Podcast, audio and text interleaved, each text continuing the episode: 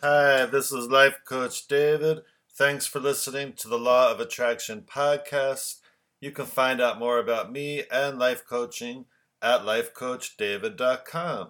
And today I am going to finish Excuse Me, Your Life is Waiting, which was written by Lynn Grabhorn many years ago.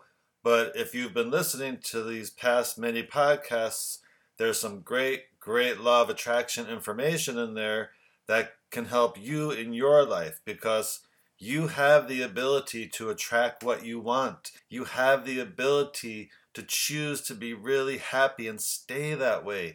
You have the ability to get through each day in an enjoyable way. It's all possible. And that's what's so exciting about the Law of Attraction. So I'm going to get right into reading. And for those of you that were asking, thank you so much. I am improving. I had some minor surgery on my nose a few weeks ago. They found a basal cell skin cancer and it was removed, and I'm just recovering from that, and apparently I'm going to have a bandage on my nose for a while, but whatever, at least it's healing and I can just move forward from that. So here we go, the last part of Excuse Me, Your Life is Waiting, and this section is called The First 10 Days. That's all there was to my program. 1. Keep my attention off anything that caused me to worry, which mostly pertained to finances. And 2. In its place, instantly install flip switch to whatever was up for me that day to appreciate. For the first 3 days, though, I hadn't developed the flip switch process, and those days were incredibly rough. I was bowled over by the depth and duration of my negative attention span. I found I slipped into worry at the blink of an eye. I was constantly uptight, no money was coming in, and a lot was going out. My ads were not working, and neither was the new salesperson I had grabbed in panic, who was more into lack than I was. I tried to figure out what I wanted, but it all kept coming out in don't wants. So I gave up on that routine until I knew more about what I was doing. It seemed as if this ever-present undertone of worry never left. Even when I was smiling at people or talking cheerily on the phone, I'd hang up the phone and promptly wonder where the next loan was coming from, then realize what I was doing and try desperately to find something else, anything else, to think about. Since that didn't work, I was really floundering. The hours went by slowly in those first 3 days. I was appalled at how many times in each hour I was focusing on my lack, a habit that was hard for me to fathom since just a few months before the money had been pouring in like Niagara Falls. But I had the key now, and so help me, I was going to figure out how to use it. By day 3, I was finding that probably 97% of my days were given over to worry, concern, anxiety, and fear. That awareness depressed me thoroughly, then made me furious, which suddenly didn't help. I had no idea I had been worrying so routinely, so unknowingly. Talking to myself was useless, and writing a new script was impossible in my frame of mind. That's when I knew I had to find something ready-made to flip into, something with a nice, easy focus, yet with a good high vibration. Thanks to my guidance, I chose self-appreciation, thinking that would be fairly easy. Oh, sure. Not only was it harder than I had anticipated, but I found the toughest part was staying there once I got there, which just made me more determined to continue. At any rate, self-appreciation is what I chose, and instantly found that switching from negative to positive was much easier to do. Now I had something concrete to flip into, although I was finding it difficult to feel the appreciation as opposed to simply thinking it, to feel it with an intensity that might start a buzz, even if the item for the day was nothing more than my shaved legs. Sometimes I had to walk outside, take myself away from the office environment, and just stand under a tree until I could jumpstart with an outer smile and get to that gentle inner smile where I could finally overlay with feeling whatever item of appreciation was up for the day. By day 5, I knew things were starting to turn around. Something was working. Slowly, yes, but it was working. Although I could still only get into a really up-feeling place for about a quarter of the day, the rest of the day would go fairly evenly, without that incessant somber focus on lack.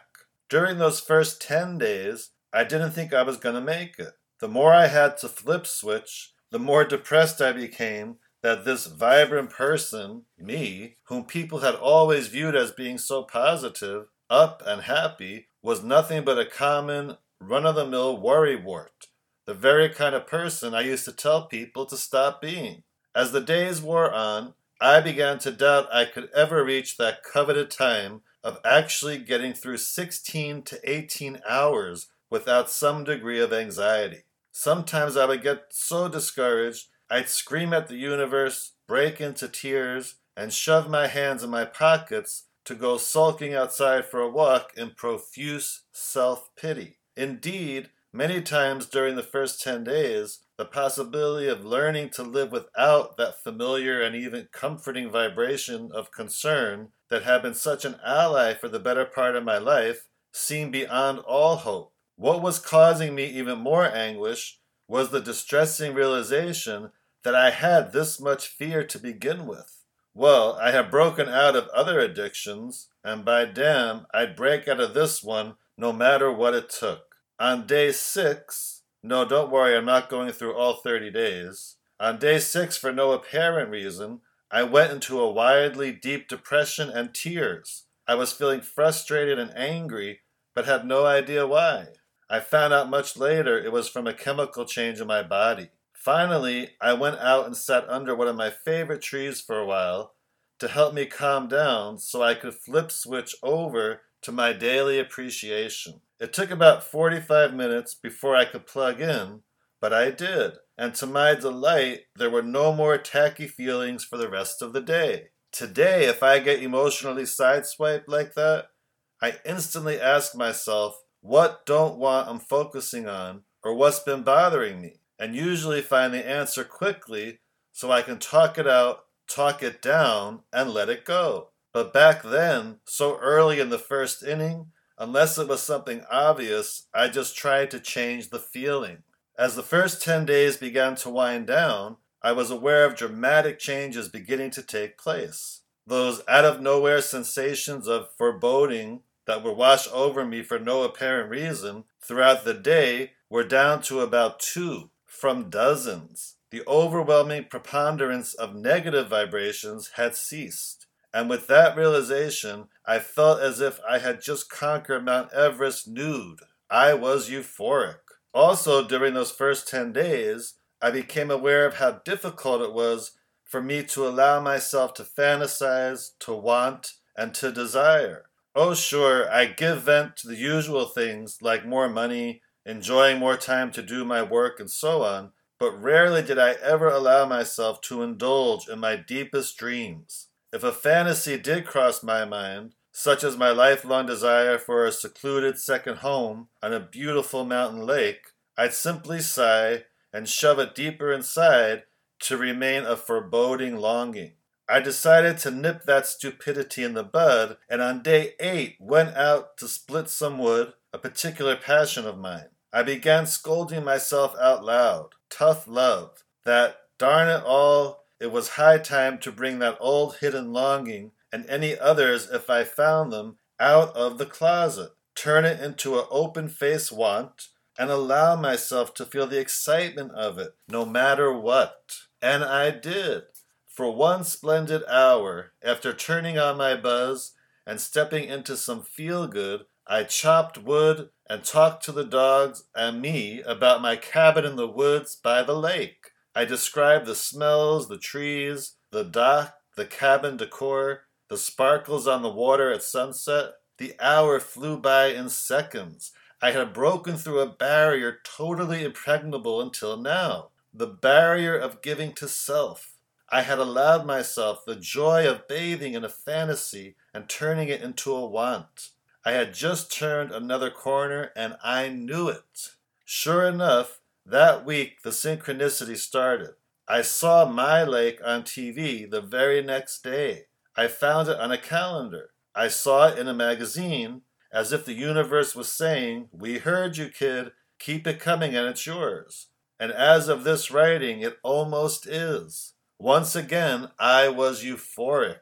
By day 9, it was time to pay bills again, and I was uneasy. How would I feel? Could I stay out of fear of lack? Could I flip switch my focus? With a vice-like determination to pay attention to my feelings, I went to my desk. Thank heavens the monthly process was easier than usual, though I found it difficult to flip into and maintain a focus of appreciation. So I broke into song. Why not? Anything to crack that ancient habit of dreading the 10th of the month. It worked fairly well. But I ended up going out into my field to enjoy the late afternoon quiet and get my buzz going. There were no more negative feelings for the rest of the afternoon or evening. In my journal, the last sentence is underlined. I knew I was on a roll. Ideas were starting to pop up all over the place. I would deliberately try to push myself into a negative feeling and found I could not do it. But when one snuck in, I'd smile like a Cheshire cat, pat myself on the back for recognizing the feeling, and flip-switch vibrational gears. Finally, the day came, that long-awaited day where I knew I had completely relaxed about income, though I still had none, to the point of being honestly unconcerned. God, what a fantastic feeling that was. Out of years of habit, I found I'd still cut loose with all sorts of negative statements like, no, sorry, I can't do that with you. I'm too low on funds and don't have enough coming in. Of course, I'd feel glum the minute anything like that popped out of my mouth, but from there it didn't take much to find what had caused that feeling, which is always a don't want, and I'd flip-switch myself right out of it. Day by tough day, I was watching a lifetime of unconscious negative thinking and negative emotion dissolve. I was breaking out of an addiction so deep, so profound, I never even knew I had it. There was no debate. Changing my focus and my feelings was not only possible, it was happening. I waited impatiently to see the lucrative results, a really dim-witted thing to do. The next 20 days were roller coasters. On the up and easy buzzing days, I was showered with fantastic ideas to substantially increase my income. But the down days weren't just a little down, they were under the Grand Canyon with a strange new exaggerated moodiness.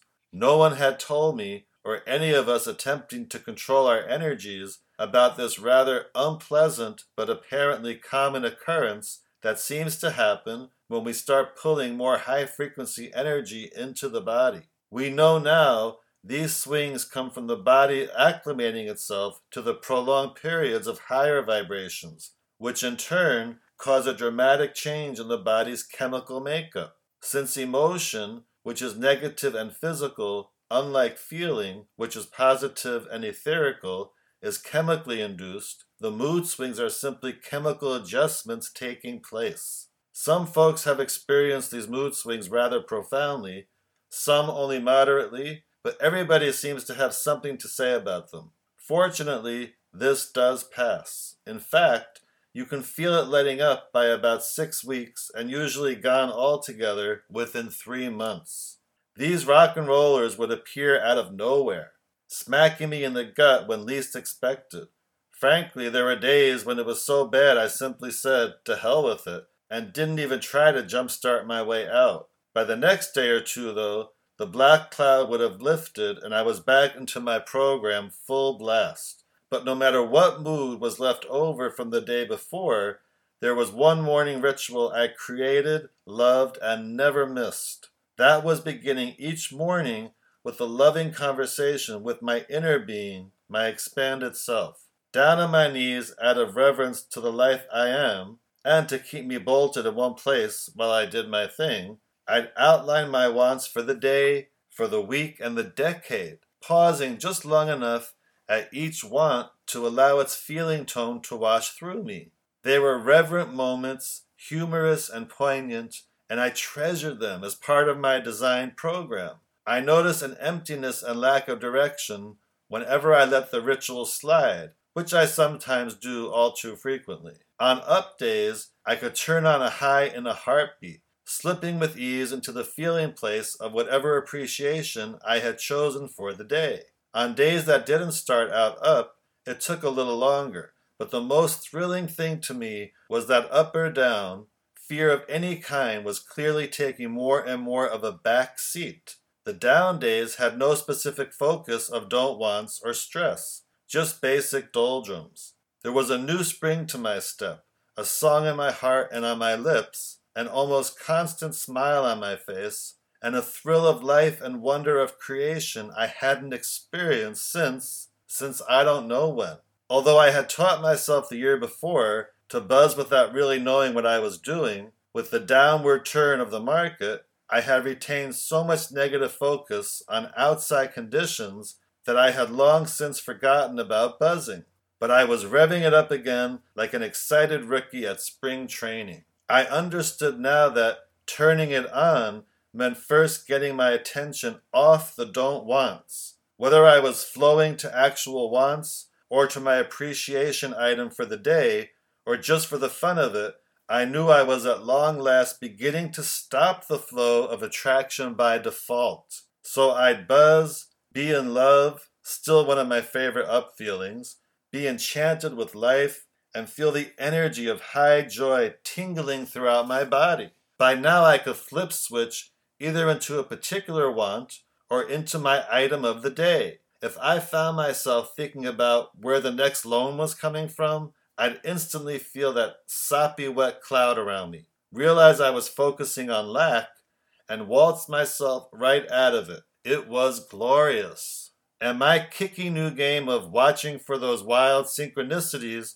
that start to happen once a want gets launched was so entertaining. It was almost becoming an obsession. I would decide in an up buzz to find a new restaurant with special views, superb food, and charming waiters. And in a day or two, a friend would call out of the proverbial blue with the suggestion of just such a place for us to visit. I put a special kind of heavy white work shirt on my want list that stores had apparently discontinued. And 3 weeks later, I got a hit to go to an out-of-the-way discount store for some copy paper. Bingo! My shirt was hanging all by itself on display, the only one in the store. Although I don't eat much meat, I had a craving one day for a juicy hamburger, got another hit to go to a new hardware store, and found a brand new market had just opened next door with the most deliciously fresh ground meat I had ever had. Over and over, there were obvious confirmations that living off higher frequencies was really working.